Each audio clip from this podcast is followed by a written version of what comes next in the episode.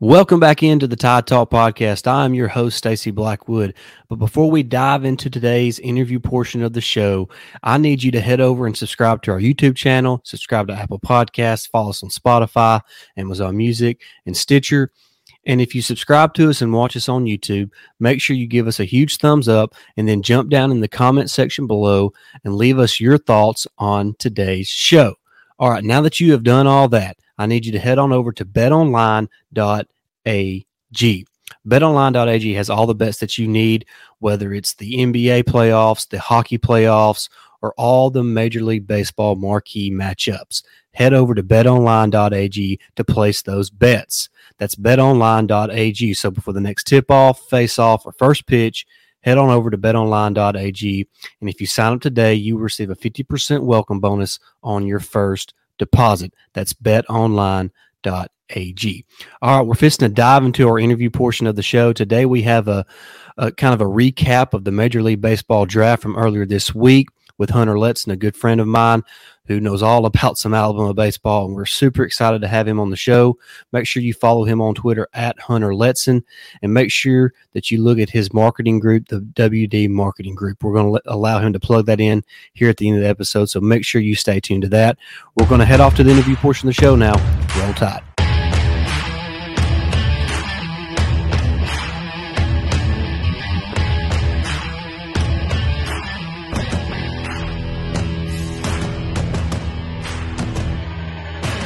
What's up, everybody? I'm joined now by Hunter Letson, a good friend of mine, and we're going to talk a little bit about some Alabama baseball. Of course, earlier this week, the Major League Draft was uh, held, so we have a few players to talk about there. We're excited to bring Hunter on. So, Hunter, let's just dive right into it without, uh, you know, taking up too much of anyone's time. Uh, Peyton Wilson was selected number 66 overall, and uh, just kind of talk about Peyton Wilson and uh, just a young kid, uh, just after his sophomore season with the Tide. Uh, you know, what is Kansas City getting? Well, they're getting a guy that can play nine positions if you count the DH. Um, I know at Bama he's played second, uh, left, center, so you know he could play right, could play first if he had to.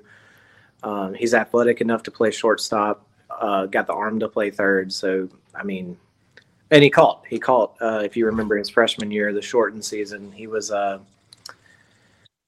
he caught he started several games catching and several in relief. So I mean, you got a real ten position guy right there, um, or nine position. Yeah, would you say he's the most athletic of the Wilson bunch? I think all the Wilsons would say that. So yeah. yeah, he's uh, he was a lot of fun to watch these past two seasons. Uh, wish we could get a little bit more out of him, uh, a couple more years or so. But uh, I, I know uh, I'd be chasing that money and you know, playing in the big leagues. And I think he's going to have a, a long career for, for all the reasons you mentioned, just his ability to play all over the field and, you know, kind of help a team out wherever, you know, they, they have a need at at that point in time. And uh, next we have uh, Dylan Smith, the, the pitcher, uh, a guy that his, his uh, win loss record isn't what really represents what type of player he is and what type of pitcher he is.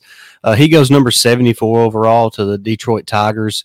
Uh, you know, what's your thoughts on on Smith and his his career in the major leagues?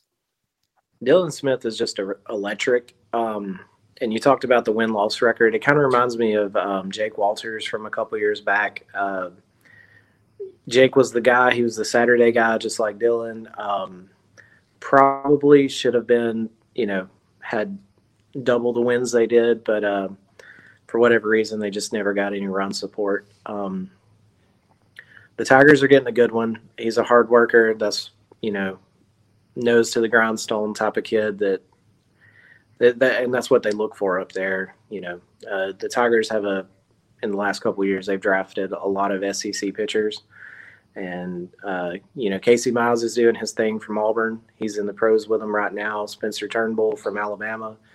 Um, so I expect Dylan to be the next one up. You know, in that little lineage there, and uh, probably take him a couple years to get there, but I I'd bet my money he's going to be throwing for the pros one day.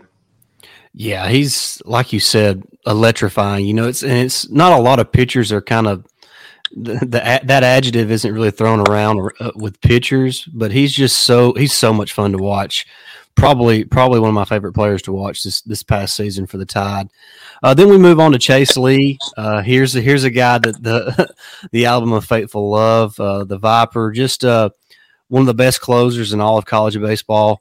Uh, he goes uh, in the sixth round to the Texas Rangers. W- what are his chances of, of making it to the big leagues?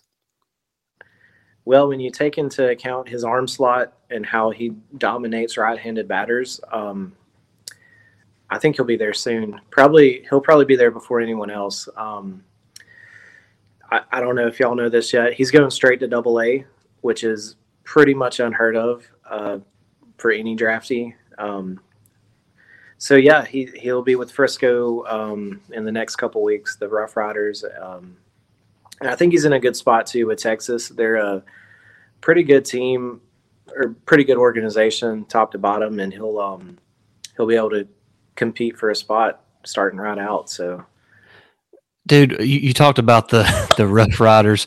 The the minor leagues have the best nicknames for teams. Trash Pandas, Rough Riders. Uh, the, the There's all sorts of great ones out there. Yeah.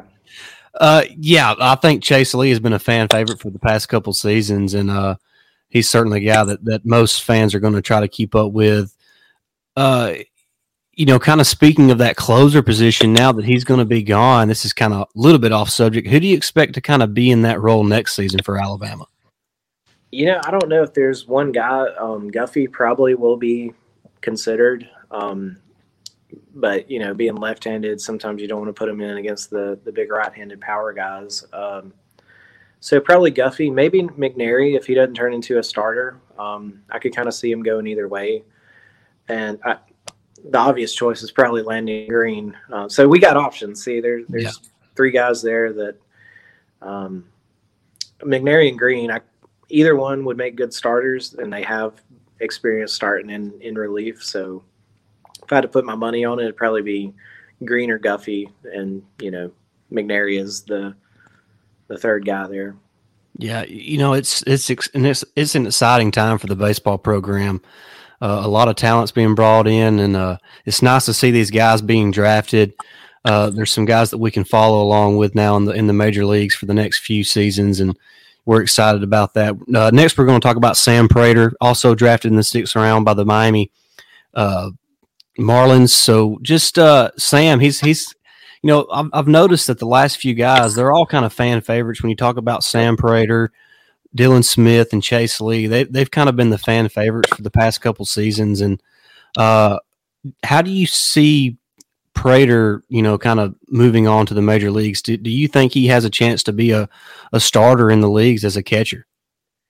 Well, you know, anytime you're a catcher and you can hit with you know above 200 in the minors which a little more in the minors but if you can get to the majors hit above 200 be a solid catcher game manager you're, you're going to hang around for a while and that's what sam is he's all american catcher all sec probably should have gone a lot higher um, i agree in my opinion uh, the marlins now they did draft a catcher in the first round so maybe they were kind of you know, not wanting to get two guys, but I think when it came to his spot, you kind of had to take him there. And, um, you know, the catcher they took in the first round, I forget his name, but he's coming straight out of high school. So Sam's got three years of, you know, basically double A experience being in the SEC. So um, he's going to compete. He's going to work.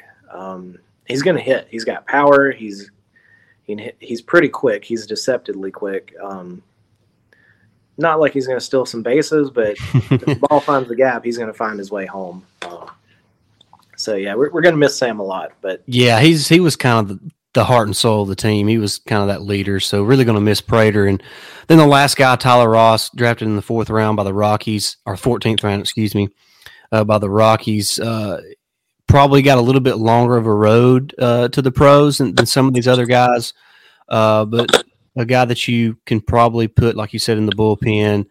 Uh, what what are your projections for him in the major leagues? Well, I think he'll do well. Um, you know, I don't know. I don't know what his ceiling is, but I know that kind of like Peyton, he's not just a pitcher. If you remember, yeah. he he played uh, first base, right field some. So you know, he's got options, and I think that's kind of what the Rockies were looking for—a guy that may be able to, you know, not on a Shohei level, but hey, if you can um, get us a couple innings here and then you know hit a bomb or two, it's it's all good. So, but he, he's I, one thing that sticks out to me with Ross. Um, we had a booster club meeting. Uh, I guess it was freshman year, so two, two or three years ago, and I asked, you know, do you prefer the mound or the field? And he said, whatever, whatever it takes to win. Yeah. So that kind of always stuck with me. So I, and that just shows you the character of the guy that the Rockies got there. Well, those are the type of players who stick around in organizations, even even if he doesn't make it up to the to the major leagues, he's he's going to be around in their system and uh, kind of competing, like you said, at different positions. So, I, super excited for all these guys. Uh, it's it's nice to see these this amount of players drafted uh, in the draft. Uh, I know you know Coach Bo is going to have even more guys drafted over the next few years. There's a lot of talent on the team right now. He's bringing in a lot of talent, uh, you know, to the team this year, uh, and kind of piggybacking off of that. You know, what are your expectations over the next couple seasons for this program, and and are you, you know, happy or content with the uh, with the progress that Coach Bohannon has made? Yeah, so I think uh, it was D1 Baseball or Baseball America predicted the program to go to Omaha next year. Okay.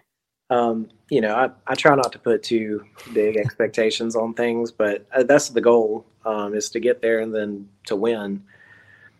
Uh, you, the shortened season, I really think we would have been, you know, super regional, borderline Omaha caliber team because, I mean, we lost three guys off that team that if we had this year, we're you know we're probably still in that same type of spot. Um, so the program's in great hands. Bo, he's and as far as um, you know, in Alabama, we're at a bit of a disadvantage to some of our border states, yeah. wise. Um, but Bo does his best with that. He gets kids like, if we're just being honest, Owen Diodati shouldn't be here. Like, right.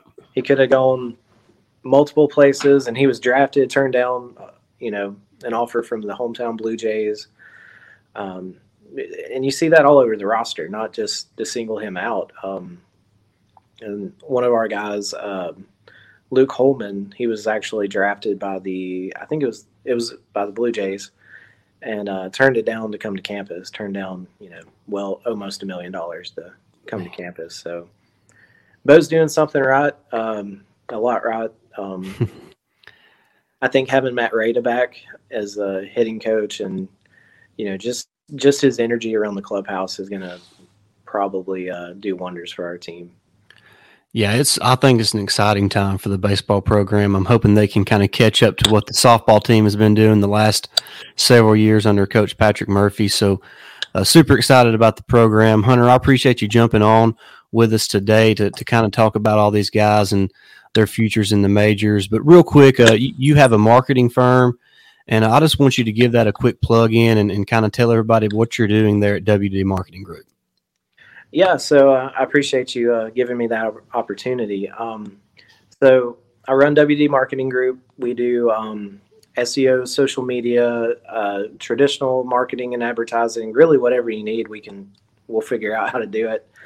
Um, and the idea behind that is just to be there's a lot of small companies that either don't have the funds or don't have the time to have their own marketing department so the idea is hey let us be your marketing department and um, yeah if you're interested in any of that uh, check us out online at wdmarketinggroup.com or um, we're on facebook instagram or you can you can find me and we'll, we'll help you out well, Hunter, we certainly appreciate you jumping on with us today. Uh, had a great conversation about the baseball program, so maybe we can do this more often, especially uh, in the spring when things get a little closer. And uh, we appreciate it. Uh, you have a good one, Bud. Roll Tide.